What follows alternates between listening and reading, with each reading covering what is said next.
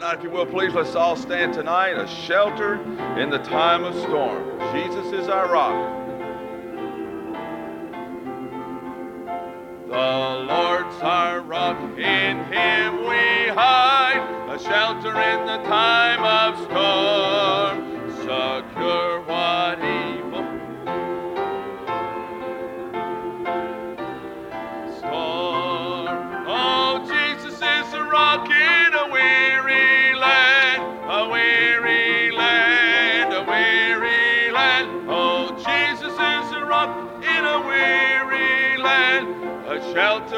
the time of storm. On the second now, a shade by day, defense by night, a shelter in the time of storm. No fears, alarm, no foes affright, a shelter in the time of storm. Oh, Jesus is a rock in a weary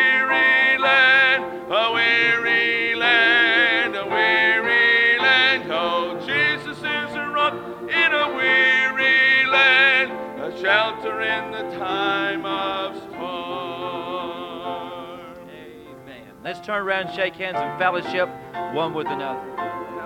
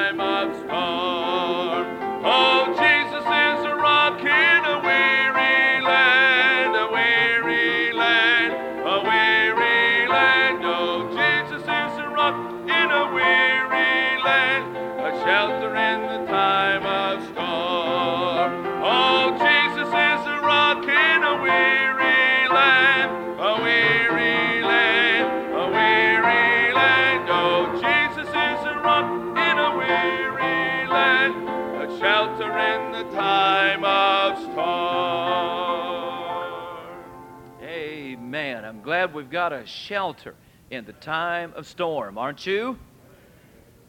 Well, I'm glad five of you are here tonight. Amen.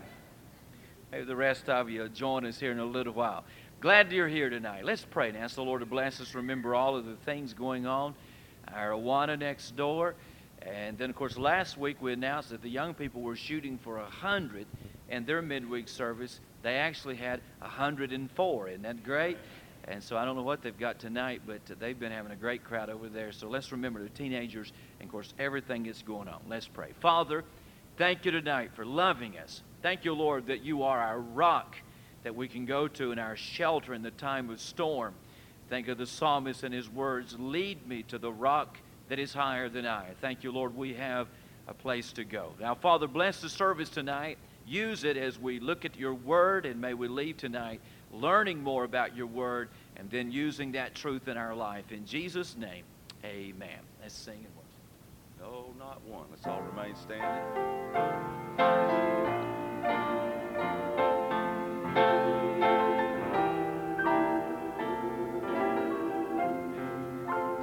There's not a friend like the lowly Jesus. No.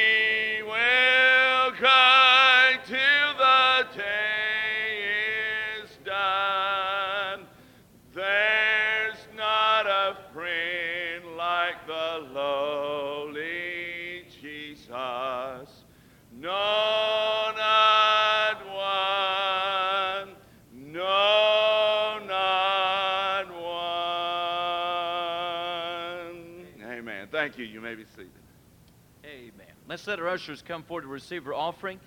It reminds you just a couple of things. Uh, our faith semester concluded last week, but we will have visitation tomorrow night. So if you can join us tomorrow night, anybody from our faith teams, I want to encourage you to be with us tomorrow night because we continue following up on people that have been here. So we need all of you that will to come out. And if you're interested in being part of faith, the next semester starts the last of January of next year. Be a real blessing to you. Now's the time to let us know that you want to be a part of faith. Sunday night will be, uh, you'll find in your bulletin Sunday another one of the uh, uh, enlistment uh, little forms service in 2002. Let us know about faith. I would encourage you to be a part of. If you want to be a part of something exciting, as far as I'm concerned, one of the most exciting things happening around here is faith. And uh, anybody that's been through it will testify to that. So you think about doing that. But be with us tomorrow night, visitation at 7 o'clock. Let's pray. Father, bless the offering now. Continue to move in our service tonight, our study of your word. In Jesus' name, amen.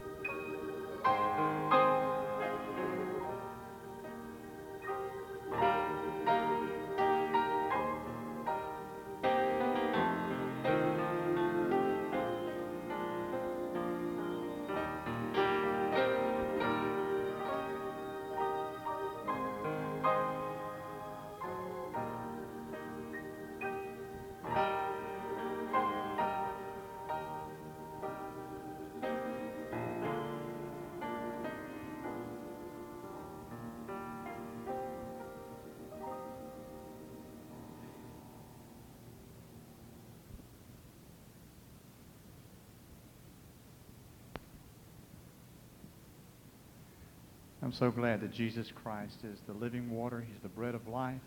He's everything that we need. And uh, as he told the woman at the well of Samaria, he said, If you drink of this water, the water of the world, you're going to thirst again. But if you drink of the water that I'm going to give you, you'll never have to worry about thirsting again. And it should be our prayer every day as his children. Fill my cup, Lord. Fill it up and make me whole.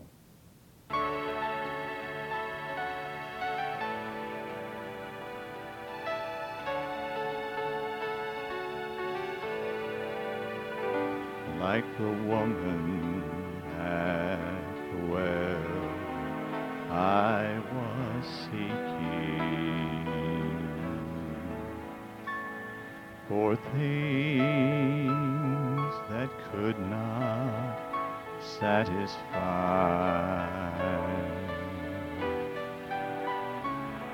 But then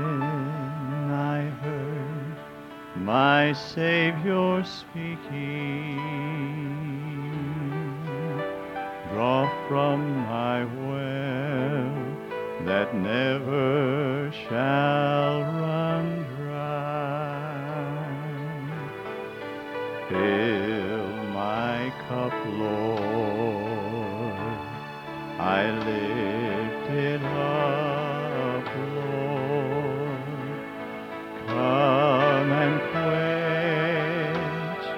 this thirsting of my soul.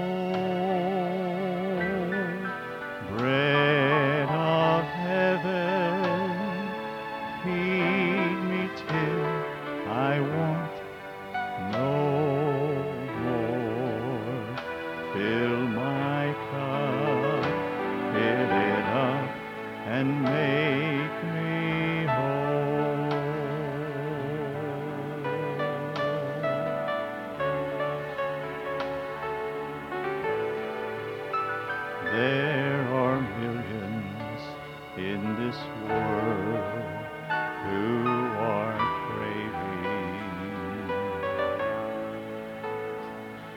the pleasures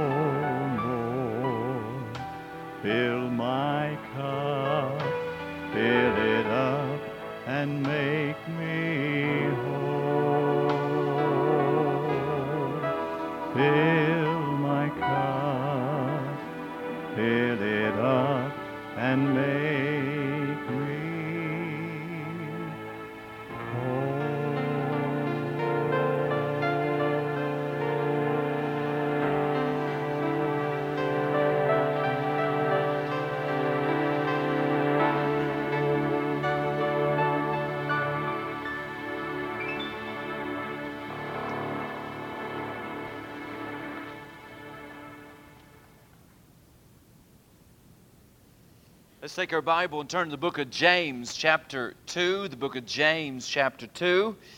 And we'll pick up where we left off a month ago before we began our missions month. And of course, you know, on Wednesday nights we've been going through the book of James.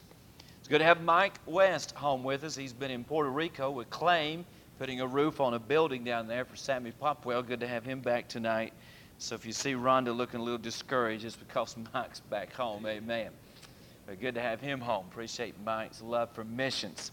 James 2, let's stand as we honor the reading of his word. We're going to look at the verses 1 through 13 tonight.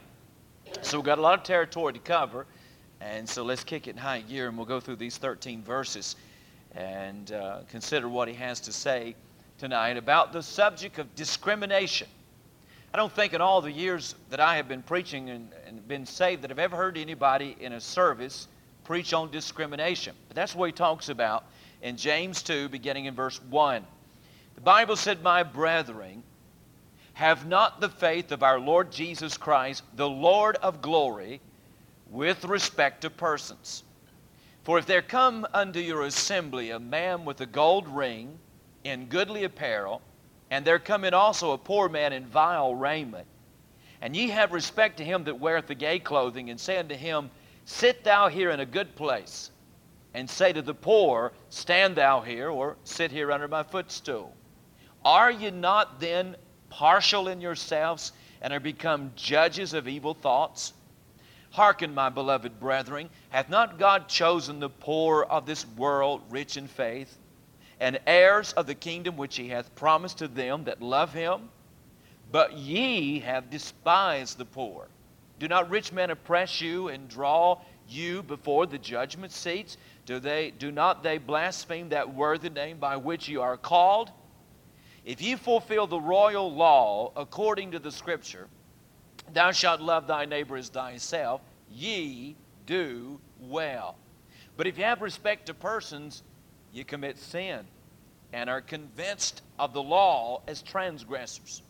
For whosoever shall keep the whole law and yet offend in one point, he is guilty of all.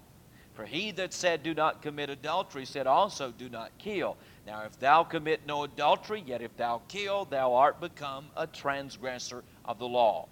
So speak ye, and so do, as they that shall be judged by the law of liberty. For he shall have judgment without mercy, that hath showed no mercy, and mercy rejoiceth against judgment. Thank you. you may be seated. Tonight, let's look at this passage, and we'll simply title it Anybody and Everybody is Somebody.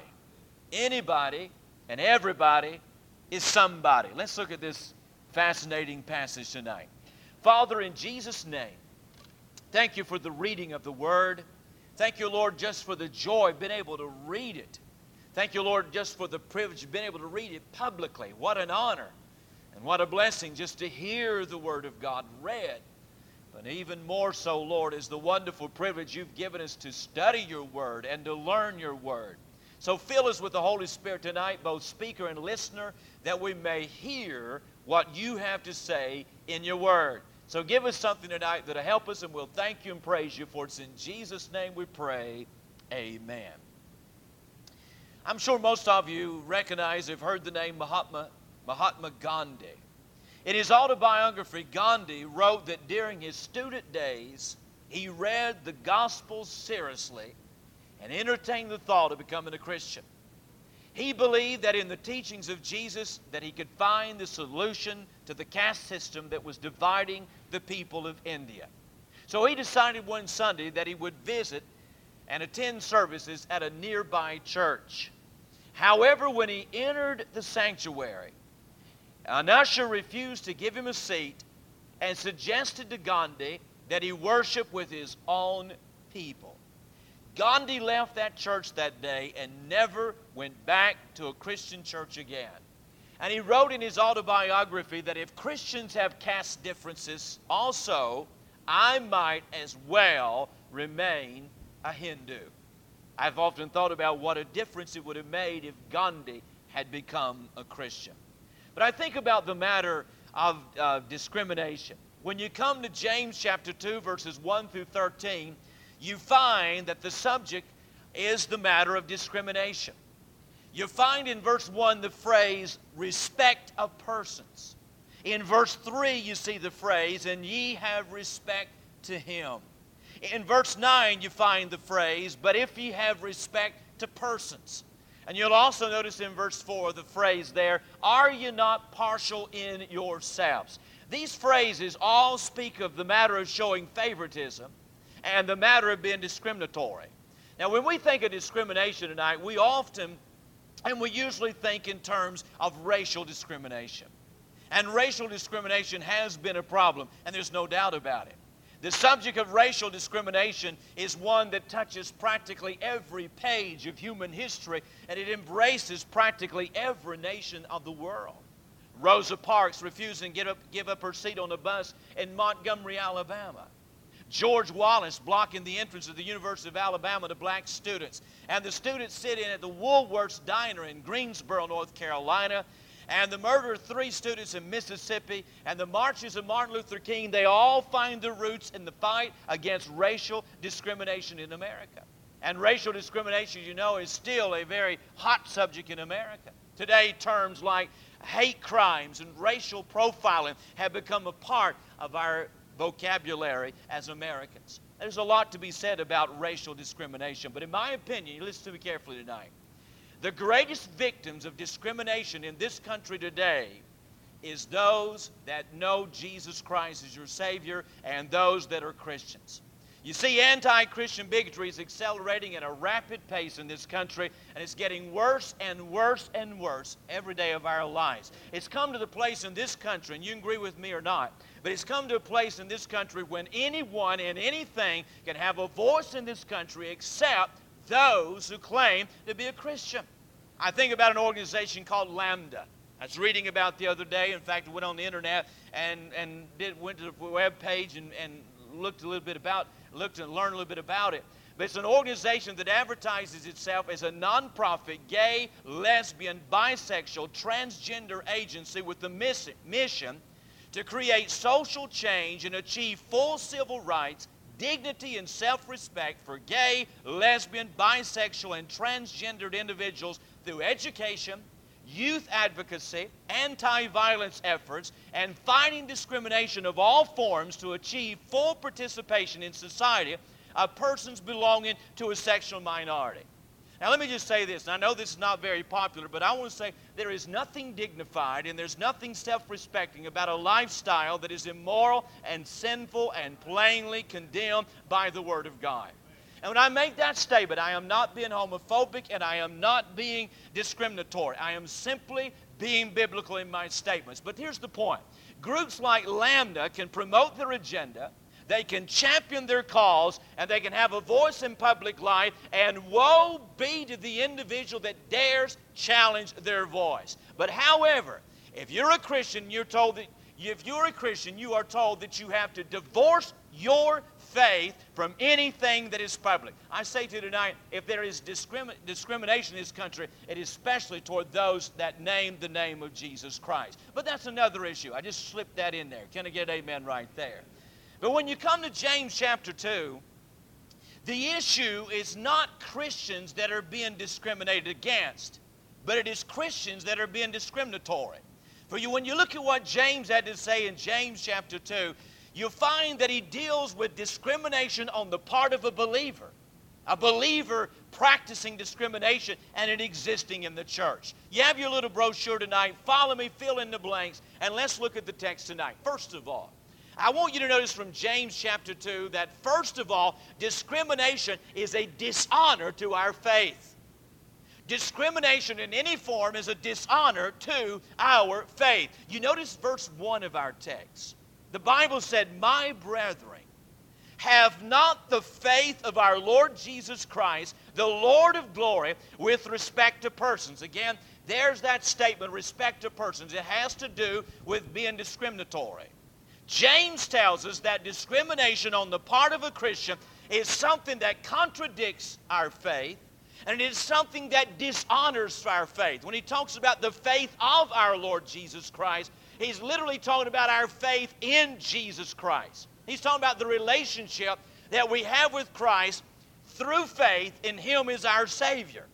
And he tells me in verse 1, it seems to say that if there is discrimination in my life, if I am discriminating in any way, then it dishonors my faith. You say, how? Well, notice first of all, it is a, dis- a dishonor to my faith because, one, because of who we are.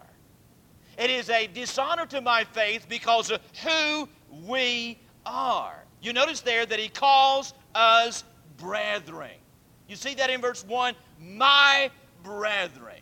He calls us brothers and sisters in the family of God. Now, you listen to me tonight. If you have been saved, you are a part of God's family. As brothers, as believers, we are brothers and sisters in the Lord. And you find over and over throughout the Bible that it talks about saved people being children of God, which implies that we're brethren, that is, spiritual brothers and sisters. And may I say tonight, regardless of our race, regardless of our skin color, regardless of our occupations, regardless of our vocations or our backgrounds, if we are saved tonight, then we're brothers and sisters in the Lord Jesus Christ. Back in the 1800s, there was a German anthropologist by the name of Blumenbach that was responsible for dividing the human species into the classes of the races they are. And he divided the human race into five races. Uh, the human, human species into five races Caucasian, which is mostly European, Mongolian, which is East Asians, and Malayan, which is Southeast Asians, and Pacific Islanders, Ethiopians, which is sub Saharan uh, Africans, and then Americans, which are Native Americans. But may I say tonight that when God looks down upon us tonight, He doesn't look down upon us as Caucasians. He doesn't look down upon us as Mongolians. He doesn't look down upon us as Malayans or Ethiopians or Americans. He looks down upon us as sinners that have been redeemed through the blood of Jesus Christ, and He sees us one in His family. We're brothers and sisters in Christ. I think of a little story I read not too long ago about two apples that were up in a tree and they were looking down on the world. And the first apple said, Look at all those people fighting, robbing, and rioting. No one seems willing to get along with his fellow man. Someday we apples are going to be the only things that are left, and then we'll rule the world. And the second apple replied, Which of us, the reds or the greens? Well, unfortunately, we often think in terms of race.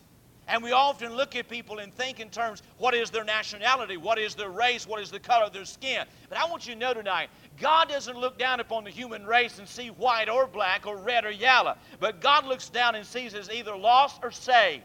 And if you've been saved with the grace of God, then we are a family. We're brothers and sisters in Christ. And when you consider the fact of who we are, then you realize tonight that it dishonors our faith when we are discriminatory. But notice, second of all, not only does it dishonor our faith because of who we are, but it dishonors our faith because of whose we are. For you notice in verse 1 that we belong to the Lord Jesus Christ, the Lord of glory. And you'll notice there that the words the Lord are in italicized, meaning they were added there by the translators. We belong to the Lord Jesus Christ, the glory. He's talking about Christ, the glorious one. That we belong to the glorious one, the one of glory, Jesus Christ. Now, when you think about Jesus, you think of someone that never showed favoritism. And you think of someone that never showed uh, that was never discriminatory. You think of someone that loved the whole world. You think of someone that died for all. You think of someone that was no respecter of persons. When you think of God's love, you think of a love for the world. The world being all colors, all conditions, all circumstances, all climes, all castes, and all classes. God does not discriminate. And when you consider the fact that we belong to one that never showed favoritism or discrimination, it is a dishonor to our faith when we are guilty of discriminating. It dishonors our faith because of who we are and whose we are. It is a dishonoring of our faith. But second thing, notice beginning in verse 2. Discrimination not only is a dishonor to our faith, but discrimination is also a disgrace to our fellowship. If you notice beginning in verse 2 that James takes us into a church service. Are you with me now? Say amen. He takes us into a church service, for you notice in verse 2 the word assembly. For if there come unto your assembly. And the word assembly is telling us that this is a church service that he's about to take us into. And it also indicates that what he is about to say about discrimination involves the church services and what was going on in the services. He's about to address discrimination being found in the church. Now, let me say at the very beginning if there is a place on the face of God's earth where there should be no discrimination, it ought to be in the house of God. If there's a place where the barriers ought to be broken down and all the lines have been erased, it ought to be in the house of God. Of all places on earth in which there should not be discrimination, it ought to be the church of Jesus Christ. In fact, I think about a story I read this week. Uh, David Jeremiah, in his book on James, he tells a story about a Sunday morning in the Bel Air Presbyterian Church where Ronald Reagan and Nancy attended when he was governor of California. And whenever the Reagans were in the services, they usually sat in the same seats, just off the center aisle, about two thirds of the way into the sanctuary. But on this particular Sunday morning, the governor and, his wife, were late getting to church, and by the time they got there, two college students were sitting in those seats. An usher came down the aisle and asked the students to move. They moved, and the Reagans were brought in, and then they were seated. The pastor of the church saw the whole thing. He got up, left the platform, walked down, and walked over to the college students and looked at them and said, As long as I am pastor of this church, this will never happen to you again. And I applaud that pastor because I don't care if it's the governor or the president of the United States. The church is not a place to show favoritism. It is not a place to show discrimination. In the church, everybody and anybody should be somebody. Can I get an amen right there? Rick Warren, in one of his sermons, he says there's at least five areas where we as believers can be tempted to discriminate.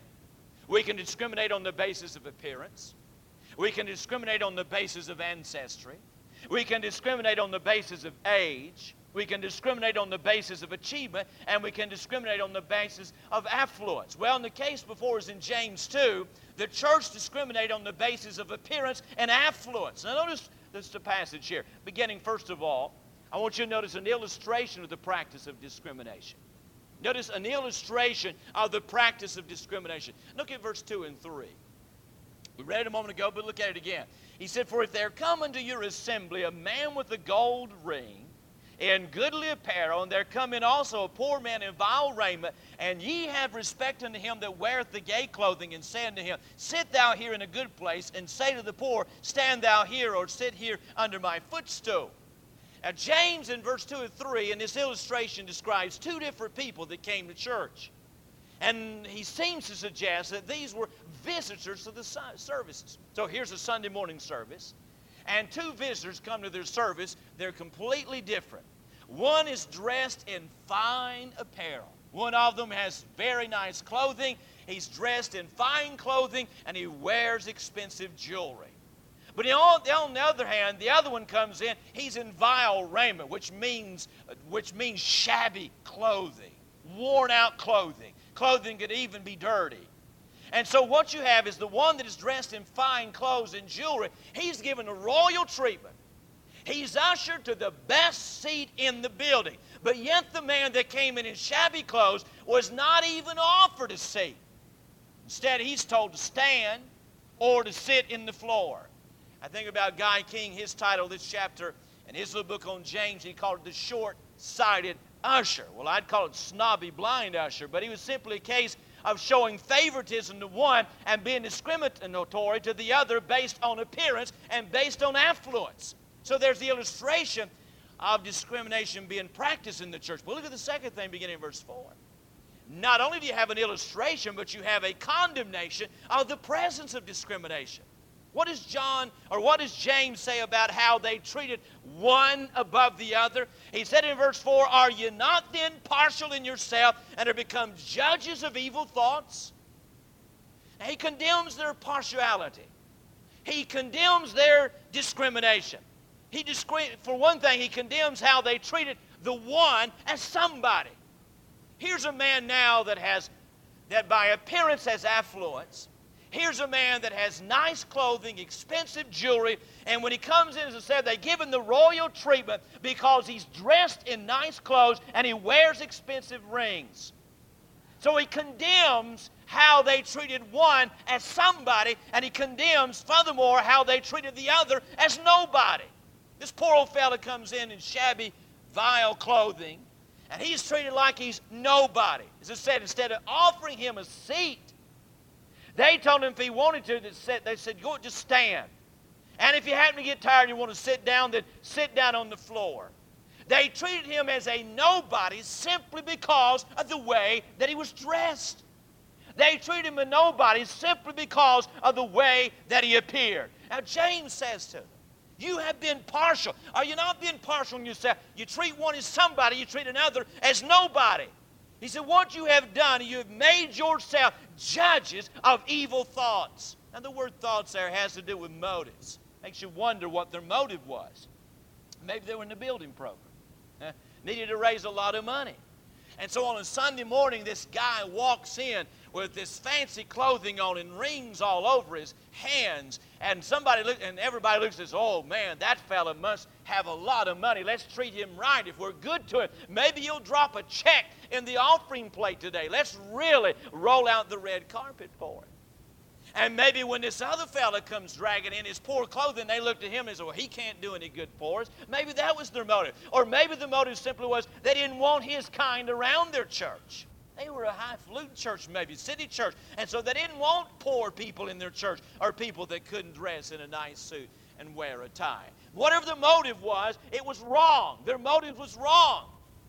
He said, You become like judges with evil thoughts. What is he talking about? Imagine a judge sitting on a bench, and here's a defendant in front of him. And imagine that judge uh, determines the verdict that he's going to make based on how that individual looks or how that individual dresses. You would say that would be an injustice to justice, and it would be. To render a verdict in favor of the defendant just because they are rich and popular or affluent would be a verdict rendered with the wrong motive, and to render a verdict against the defendant simply because he is poor and he's not dressed well would be an injustice to justice. But James said, that's what you're like. You become like a judge that has rendered a decision based solely on appearance and solely on affluence. And he said, that's wrong. Your motive is wrong. I can only speak for Temple Baptist. I can't speak for any other church. But I want you to understand something. You know this, but everybody is welcome here in Temple Baptist Church. And there is not one member, I don't want to hurt anybody's feelings or burst anybody's bubble, but there is not one person here any more important than the next person. And we have people from all walks of life. We have professionals, we have them from every walk of life you can think of. But when folks walk in those doors on Sunday morning, they leave their titles and their reputations on the outside. But when you walk in here, you are no better than anybody else. Anybody, everybody is somebody around here. That's the way it's always been, been. That's the way it's going to be. Can I get an amen right there? As long as I'm pastor here, there'll be no restrictions on who can attend church here, regardless of race or riches. There will be no discrimination on our part. But James says, You've been like judges with evil motives. Well, after condemning their discrimination, notice what he said in verse 5. He reminds them of this truth. Hearken, my beloved brother. Listen to me very carefully, is what he's saying. Hath not God chosen the poor of this world rich in faith? And heirs of the kingdom which he hath promised to them that love him. Now, they were guilty of treating the poor with disrespect. They were guilty of being discriminatory to those that had nothing. But James reminds them, I just want to remind you now, you're mistreating the poor, but I want to remind you tonight that poor people have special interest to God. And that poor people have special blessings from the Lord. When you look at the Bible, you find that all through the Bible that God shows special concern to those that are poor. In the Old Testament, God made special provisions for the poor when it came to the sacrifices they offered. Not everybody could afford a bullock. Not everybody could afford a goat.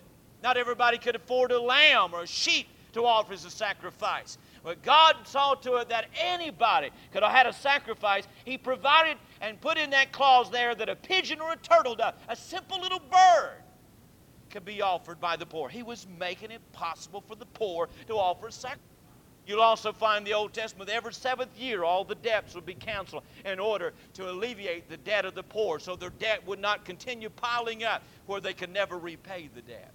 Even when the fields were harvested, it's required that they leave the corners alone. They couldn't harvest the whole field, they had to leave the corners of the field alone. So the poor could reap that for themselves. The poor were never, were never to be charged interest on a loan. If they had to sell their property, a kinsman had to redeem that property before them. You see, all through the Bible and the Old Testament, God established certain provisions and protections for the poor. Now, He didn't love the poor more than He did the rich.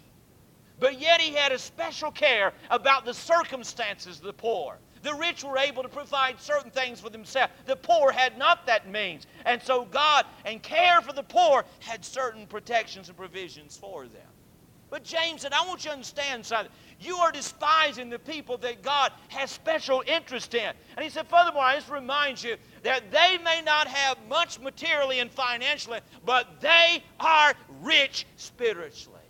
He said they're rich in faith and they're heirs of the kingdom of God. They are no, you are no more than them. You know the same Lord. You have the same eternity ahead of you. Again, God did not favor the poor over the rich or love the poor more than the others, but He looked on their circumstances with great interest and care, and He reminded them of it. He said, You are disrespecting the very people that God has great care and concern about. But then notice what He said in verse 6 But ye have despised the poor. You've despised the people that God cares about. You have despised the people that God has great interest in. The word despise speaks of how they dishonored the poor, how they mistreated the poor. The word carries the idea of destroying their dignity, of taking away their self esteem, of taking away. They didn't have anything as far as money was concerned. They didn't have nice clothes. The only thing they had left was their self respect. But you've even stripped them of that. You have despised the poor. He said, You've acted discriminatory toward the very people that God treats with blessing. But look at verse 6 and 7. He said, Do not rich men oppress you and draw you before the judgment seats? Do they not blaspheme that worthy name by which you are called? You see, in those days, there was a lot of persecution going on. You remember when we started the book of James, talked about trials? And James is warning them about the special trials that are going to come and he's comforting them in the trials they're going through. In those days, being a Christian cost you something. And in those days, to stand up for Christ meant that you could be persecuted for it. And most of the persecution was instigated by the wealthy. And James says, listen, he said, You're despising the very ones that God has special concern about. But furthermore, it's the people you are catering to are the very people that are abusing you. The people you are showing favoritism to, they're the ones that oppress you. The word means to tyrannize, to exercise inordinate power over others.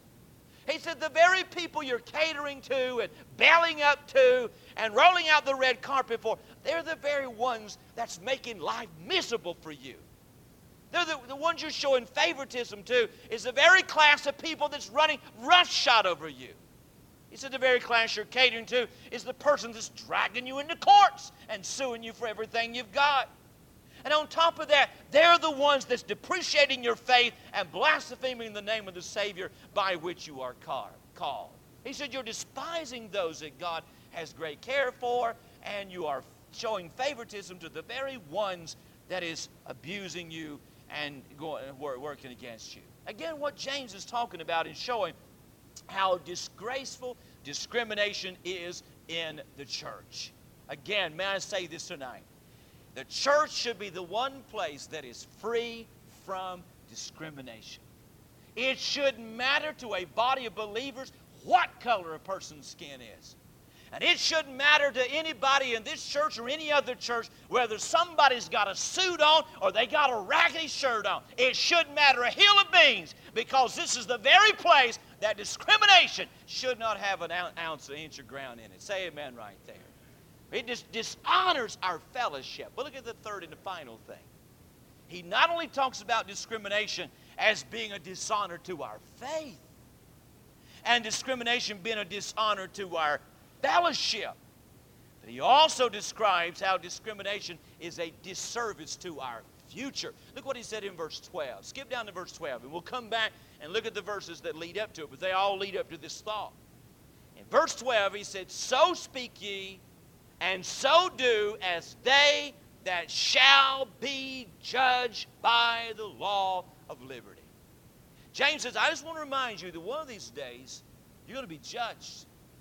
One of these days, you're going to face God. One of these days, you're going to stand before the Lord. And one of these days, God's going to judge you. And as implied by the context here, one of the things that God will deal with you about on Judgment Day is discrimination, prejudice, favoritism, discrimination. He said, one of these days you're going to face God. Now, listen, the fact that discrimination will one day be judged by the Lord ought to make every one of us in this room tonight look at discrimination in an altogether different light. The very fact that one day I'm going to stand before God, and the fact that God looks at discrimination the way that He does, and the fact that, that I will have to face that before God ought to make me look at it, and ought to make you look at it in an altogether different light. Ah, but somebody says, but preacher, I can't help but feel the way that I do. It's the way I was brought up. Or it's where I grew up at. Well, my answer to that would be it may have been what because you're going to stand before God with discrimination, and prejudice in one of these days. It's awful quiet tonight for some reason, amen? But look at the first two things here. Why is it? He talks about our future. For one thing, he talks about the sinfulness of discrimination. Look at verse 8. He said, If you fulfill the royal law according to the scripture, thou shalt love thy neighbor as thyself, ye do well. Now, James, he calls this command to love your neighbors yourself. When we talking about neighbors, not the fellow who lives beside you, but he's talking about people around you. He calls the command to love your neighbor a royal law. Now, why is it that he called this command a royal law? It's no doubt because of what he, he based that upon what he heard Jesus say one time. You remember in Matthew 22, there was a Pharisee that came to Jesus and he asked him a question. And his purpose was to trip him up. And the question was, Master, which is the greatest commandment in the law? And the Pharisee knew that if Jesus identified one of them, that he had him. Because all the law was important. And but Jesus, he answered, and the answer that he gave is classic.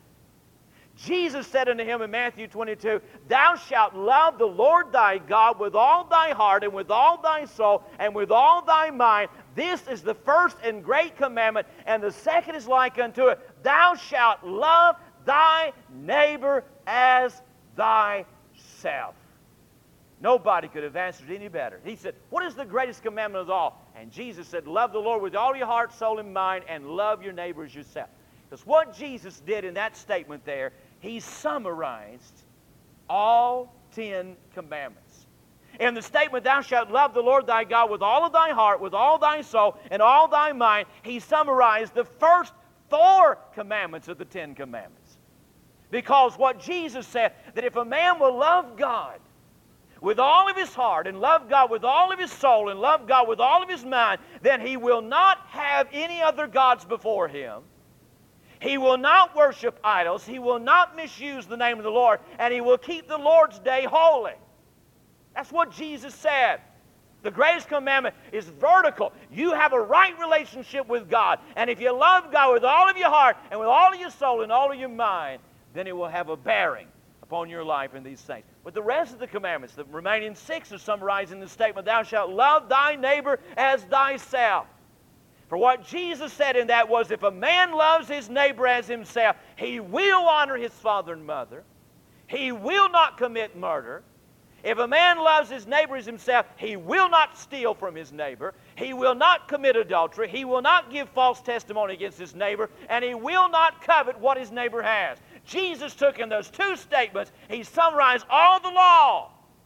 And James took that and he said, Now this is the royal law that we're to love our neighbor as ourselves. That is, we're to treat him with respect and without favoritism. And what James said, if you do this, you do well. You do what's right. You do good. It pleases God. But if you don't, look at verse 9. But if you have respect to persons, ye commit sin. And you're convinced of the law as transgressors. Shooting straight from the hip, James says discrimination is a sin. James says favoritism is a sin. James says prejudice is a sin.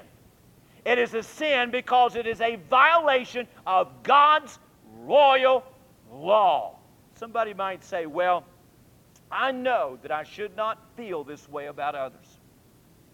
But it's not as bad as some sins I could be guilty of. James responds in verse 10 For whosoever shall keep the whole law and yet offend in one point, he's guilty of all. For he that said, Do not commit adultery, also said, Do not kill. Now, if thou commit no adultery, yet if thou kill, art, thou art become a transgressor of the law. James says, It doesn't matter which law you break. If you just break one law, you still have broken the law. Now, all sins are not in the same category. And not all sins have the same magnitude, but the truth of the matter is, if you break one law, any law, you're guilty of breaking the law. And if you break the law, you have sin. Doesn't matter what law it is.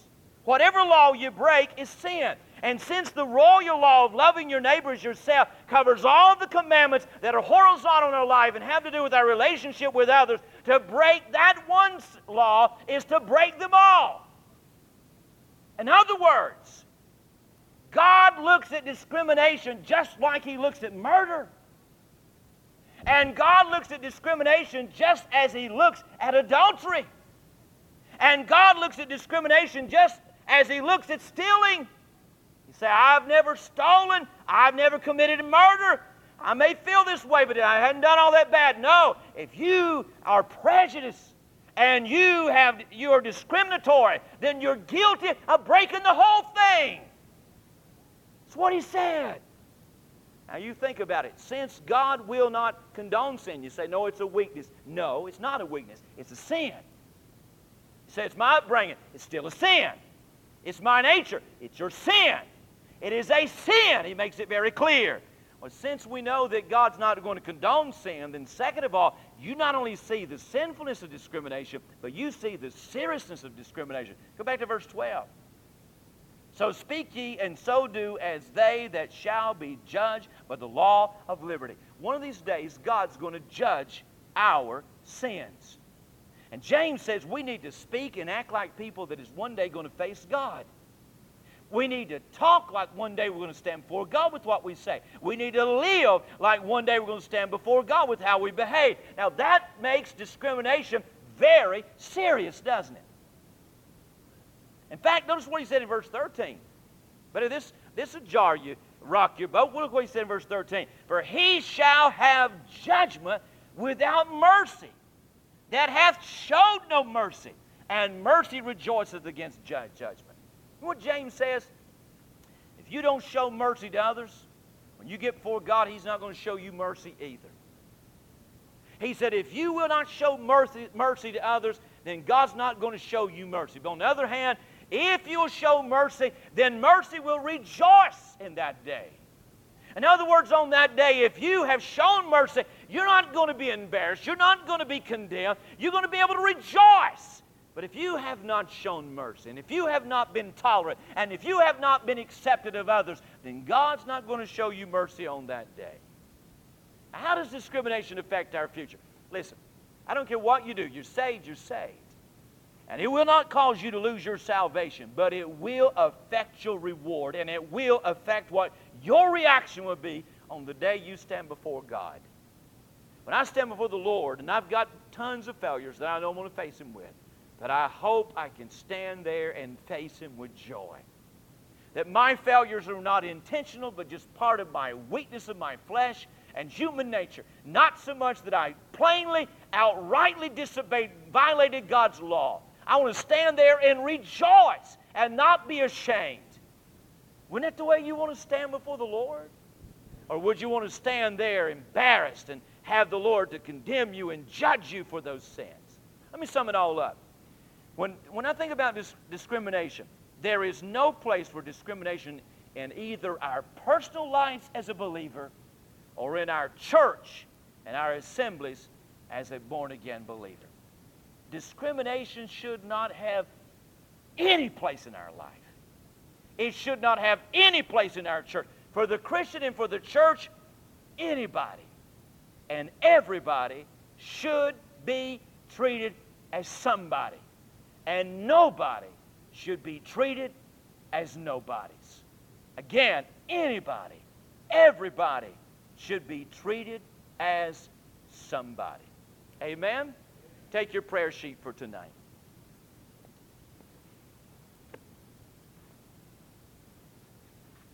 Thank the Lord He's given us that kind of fellowship here, and I rejoice in that and bless His name for it. For that's not the case everywhere you go. And aren't you glad for that tonight, that you have a church like that? Our prayer sheet for tonight, we want to remember our missionary of the week. Tonight, we want to remember Rick and Jackie Bonds. Many of you remember Rick and Jackie, our missionaries to the military in Italy. And let's pray for Rick and Jackie tonight. Tended here for a couple years, two or three years, um, before they went off to the field. And then our church of the week is Mount Calvary Baptist Church in Cherokee, Alabama. Jack Green. This is Steve Green's father. And Jack, of course, he's been here many, many times. Dear friend, let's remember him tonight in prayer. And then our hospital list, Brenda Vaughn. At Memorial, she had surgery on Monday. Willie Holcomb is at the National Health Center. I believe that's what that is. And recovering from knee surgery.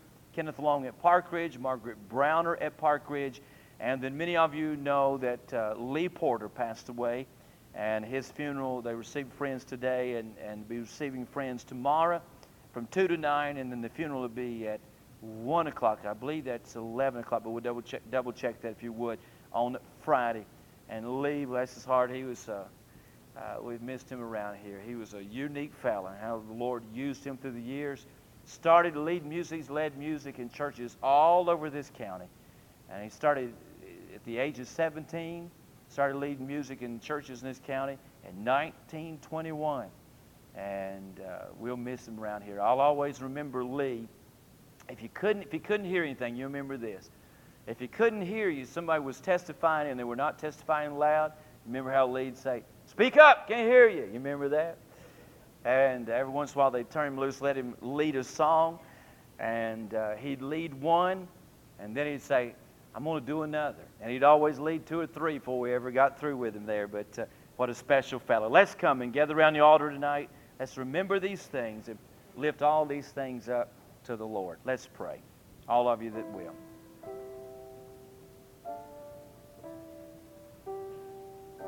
Our Father, tonight in Jesus' name, thank you for your word. Father, search our hearts.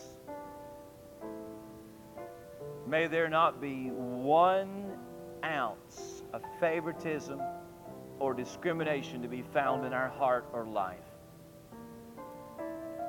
It is sin. And Father, we don't want to be guilty of committing sin breaking our fellowship with you. So search our hearts tonight. May we as a church never be guilty of showing favoritism or being discriminatory. Father, help us, Lord, to always be like you, our arms reaching out to everyone, regardless of who they are, where they're from, or what they have done. May we love people the way Jesus loved people. May we treat people the way Jesus treated people. May we care like Jesus cared for people. So, Father, help us tonight. Put these truths into us. Then, Lord, tonight we pray for Rick and Jackie. Thank you for them, their family. Bless them in their work with the military. You've used them through the years. Continue to bless them tonight and bless them in, in the country of Italy. Father, a country so hard to the gospel, but open hearts and make them receptive. Country of religion, but yet blinded by religion. Bless them, Lord, and use them there among our military, especially at this time. And I pray you would help them to be a blessing to encourage our men and women that serve our country. Bless them there. And then, Father, we pray for those in the hospital, those that had surgery. We would pray you would bless them and help them and strengthen them. And then, Lord, for the Porter family, we thank you for Lee, for his testimony, his 97 years of life, and the majority of that used for you. Thank you for the blessing that he's been to this church through the years. Father, I pray you bless the family, Jill, Prill, all of them. Meet their needs and comfort their hearts at this time. God, continue to bless here. Thank you for what you're doing. Thank you for the great day on Sunday. I pray, Lord, that you bless us as we go out tomorrow night, as we visit families. I pray you will use us. And then as we come back on the Lord's Day, I pray you would touch us and give us a great day on Sunday. May you be with us. May you anoint us. May the name of Jesus Christ be high and lifted up. So thank you again for all you've done for us and are doing for us. Continue to provide, continue to guide, Continue to lead us. Continue, Lord, to speak to us that we always know your will in every step we are taking. We thank you, Lord, for how you've led and how you've provided. Continue to meet our needs now. In the name of Jesus, we ask these things. Amen. Thank you for being here tonight. You're dismissed. Shake hands with any visitors that we might have. Let them know how thrilled we are to have them in our Wednesday night Bible study.